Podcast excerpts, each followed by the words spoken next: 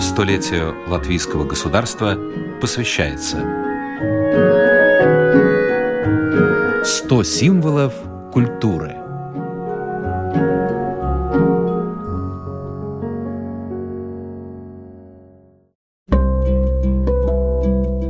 В Риге есть две церкви, носящих имя Святой Гертруды, европейской покровительницы путешественников, старая и новая. Одна в начале улицы Гертрудес, которая и дала название, другая на пересечении улиц Бривибас, Таллинас и Цессу. Эти евангелические лютеранские храмы находятся на расстоянии чуть более одного километра друг от друга и исторически тесно связаны между собой. Обе строились на границе Риги для запоздалых путников. Первая во второй половине XIX века, века, вторая в начале XX. Орган старой церкви был перемещен в новую, и обе церкви сейчас собирают пожертвования на восстановление своих органов. И там, и там в эти дни проходят праздничные концерты, а в следующем году каждая отметит 150-летие. Старая со времени освящения храма, новая такую же годовщину органа. Он звучит во время богослужений, которые ведутся не только на латышском, но и на русском языке. Ведь здесь три года, помимо латышской лютеранской общины существует и русский приход. У микрофона Оксана Донич. Община Рижской старой церкви Святой Гертруды объединяет около 10% всех прихожан Рижской архиепархии.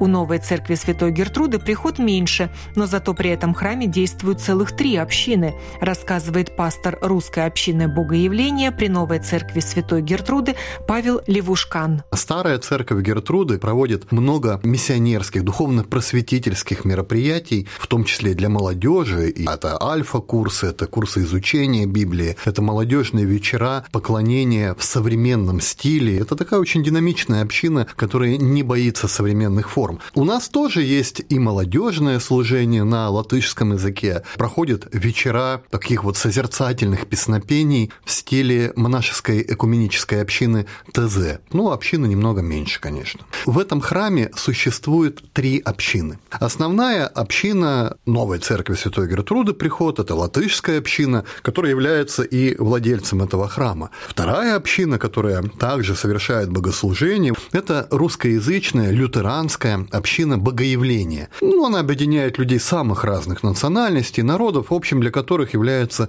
использование русского языка. К нам приходят и поляки, и латыши, и русские, и белорусы, и литовцы, и мы, конечно же, рады всем. И еще есть так называемая община Святого Петра – это община, принадлежащая к довольно древней латышской гернгутерской традиции, которая использует очень простые народные формы богослужения. Если мы используем пышную литургию, под орган, с особыми облачениями, с пением, вот наши братья гернгутеры, которые тоже являются частью лютеранской церкви, используют более простые формы богопочитания, но при этом они очень любят много молиться. И вот три общины собираются в одном храме это уникально, наверное, для Латвии. Например, для католической церкви это нормально. В Риге много храмов, где богослужение проходит и на латышском, на польском, на русском языках, даже на латгальском диалекте. То для лютеранской церкви это нечто довольно новое. У нас есть один приход, который в Риге проводит богослужение, но не каждое воскресенье. Но вот наш проводит каждое воскресенье в 4 часа. В этом году исполняется три года, как при новой церкви Святой Гертруды появилась русская община. Произошло это по благословению и по приглашению архиепископа Яниса Ванакса, заинтересованного в развитии русского служения. Мы проводим богослужение, изучение Библии, издаем литературу. Вот недавно мы большим тиражом издали краткий катехизис доктора Мартина Лютера и лютеранский молитвенник, который совершенно бесплатно распространяем в больницах, в тюрьмах или просто для всех желающих, кто приходит в наш храм. Он может взять вот этот основной документ, основной учебник, который краткой форме излагает базовые истины христианской веры. Старая и новая церкви Святой Гертруды исторически связаны. По ним мы можем видеть, как Рига расширяла свои границы, ведь изначально обе церкви находились на окраине города. Церковь, названная в честь Святой Гертруды, появилась за пределами оборонительных крепостных стен Риги еще в средние века. Храм позволял запоздалым путникам, которые достигли стен Риги после наступления темноты и оказались у закрытых городских ворот, поблагодарить Бога за удачное путешествие. На протяжении протяжении веков в ходе войн и пожаров было уничтожено несколько зданий церкви. Датой постройки старой церкви Святой Гертруды считается 1869 год, когда в предместьях Риги появилась первая неоготическая краснокирпичная церковь. Шестью годами ранее проект архитектора Фельско, первого рижского городского архитектора, был утвержден в Санкт-Петербурге. Это образец эклектики в архитектуре с неоготическими формами. Богато украшенная башня церкви с часами достигает 63 метров в высоту. В следующем году старая церковь Святой Гертруды будет праздновать 150-летие, рассказывает органист этой церкви Айгор Рейнис. Мы надеемся, что вот мы будем вот праздновать этот праздник 150 дней, начиная с 2 марта, когда осветили вот эту церковь, и вот с этой даты началась вся жизнь этой общины. В течение этого периода мы планируем и концерты, и конференцию, и будет начинаться этот э, весь период э, с большого богослужения с архиепископом. На 150 лет э, какая часть реставрации органа тоже завершится. Старой церкви Святой Гертруды часто устраиваются концерты органной музыки, в том числе за пожертвования, ближайший 5 января. Ее орган, чья реставрация началась пару лет назад, считается одним из лучших в Риге. Он младше церкви, сконструирован и поставлен в 1906 году, взамен того первого органа, который был передан построенной в тот год новой церкви Святой Гертруды. Сейчас уже 112 лет ему. Прекраснейший орган, я думаю, в Риге, построенный одним из знаменитых немецких органостроителей своего времени, это Вильхем Зауэр. Старые церкви Гертруды, наиболее вот большой концертный орган. Этого мастер орган не очень красивый, не только по виду, но по звучанию. Он звучит очень полно и для некоторых может слишком громко. У этого органа 45 регистров, три мануала.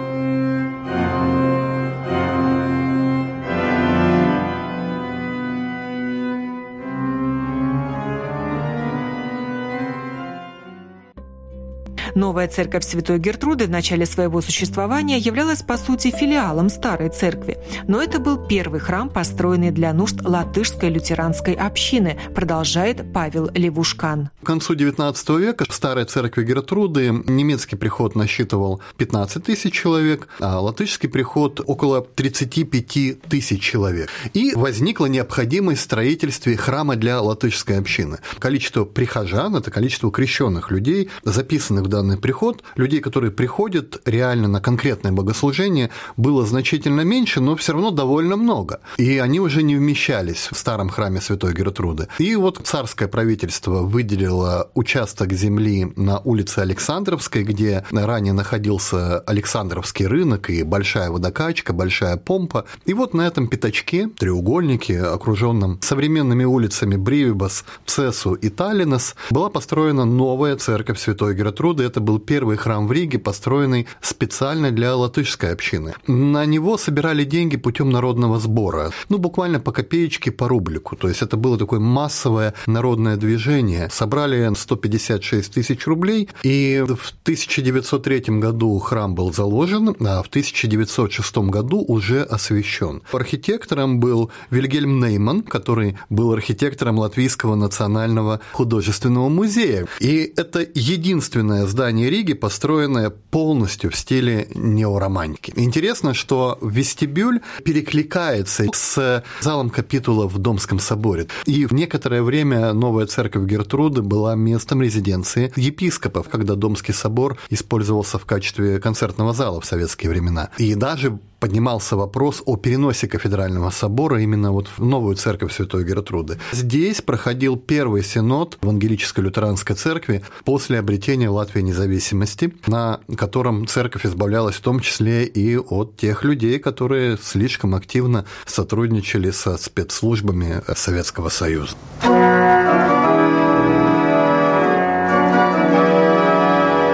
Орган новой церкви Святой Гертруды сейчас тоже реставрируется, и зайдя в церковь, вы не увидите характерных для органного проспекта труб.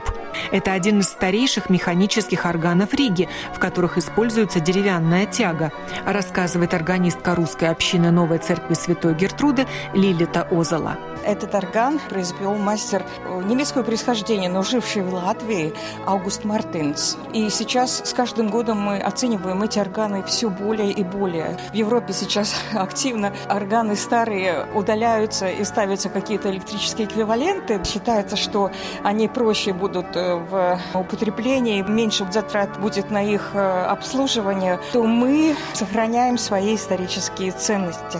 И вот орган Аугуста Мартина, который сейчас находится в Новой Гертруде. Он самый большой орган инструментов Латвии, который он сумел произвести, то есть три мануала. Он сейчас находится в стадии реставрации, задействованной фирме в Германии, которая производит сейчас обновление ТРУ. И наш мастер Вестур Силсумс, который считается главным органным мастером Домского собора, он курирует, и он сам очень много тут работает, и орган приводит постепенно в порядок. Несмотря на то, что очень многих голосов еще не хватает, нету проспекта эффектных труб.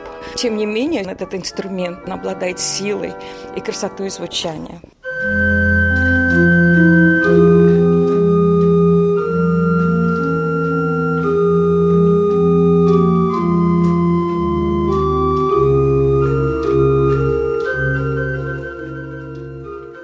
самый проспект, эту самую коробку создавали молодые латвийские мастера из настоящего дуба. Как видите, тут есть украшения уже в таком национальном стиле, резьба. И орган нисколько не проиграл, потому что старая Гертруда в два раза меньше, новая Гертруда вместе с этим балконом большим и всем здесь вмещает ровно столько же людей, сколько в Домском соборе. Он заполнил полностью своим звучанием все пространство церкви. Звучит замечательно акустически этот инструмент здесь. Я просто предвкушаю, когда все голоса начнут звучать. Это будет просто великолепие.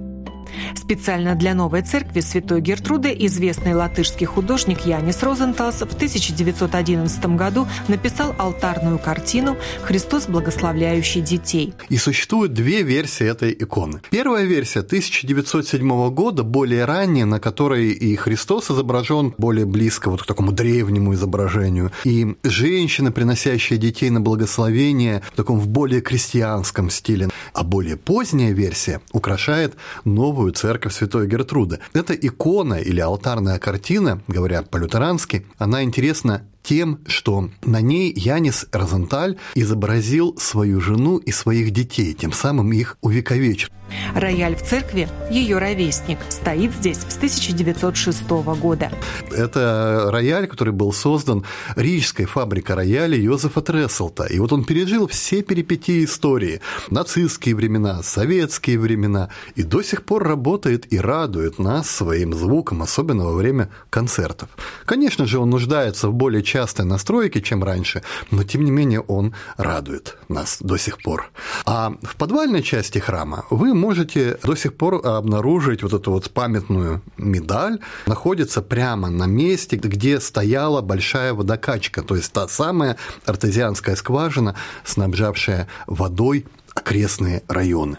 Рождественское богослужение для русской общины Новой Церкви Святой Гертруды состоялось 23 декабря, а через две недели, 6 января, община приглашает на еще одну праздничную службу в честь Богоявления. 6 января собственными силами мы хотим поставить рождественскую небольшую постановку и принять все в ней участие. Это придется на день Эпифании, что по-латышски называется «Звайкшню После службы и постановки мы могли бы попить чай, который нам всегда устраивает Павел Левушкан. Очень интересные беседы. Всех приглашаю. Павел, он развивает у нас э, идею экуменизма в церкви. Это такое содружество, которое дает людям почувствовать мир, любовь и чувство Бога во всех его проявлениях. Оксана Донич, Латвийское радио 4.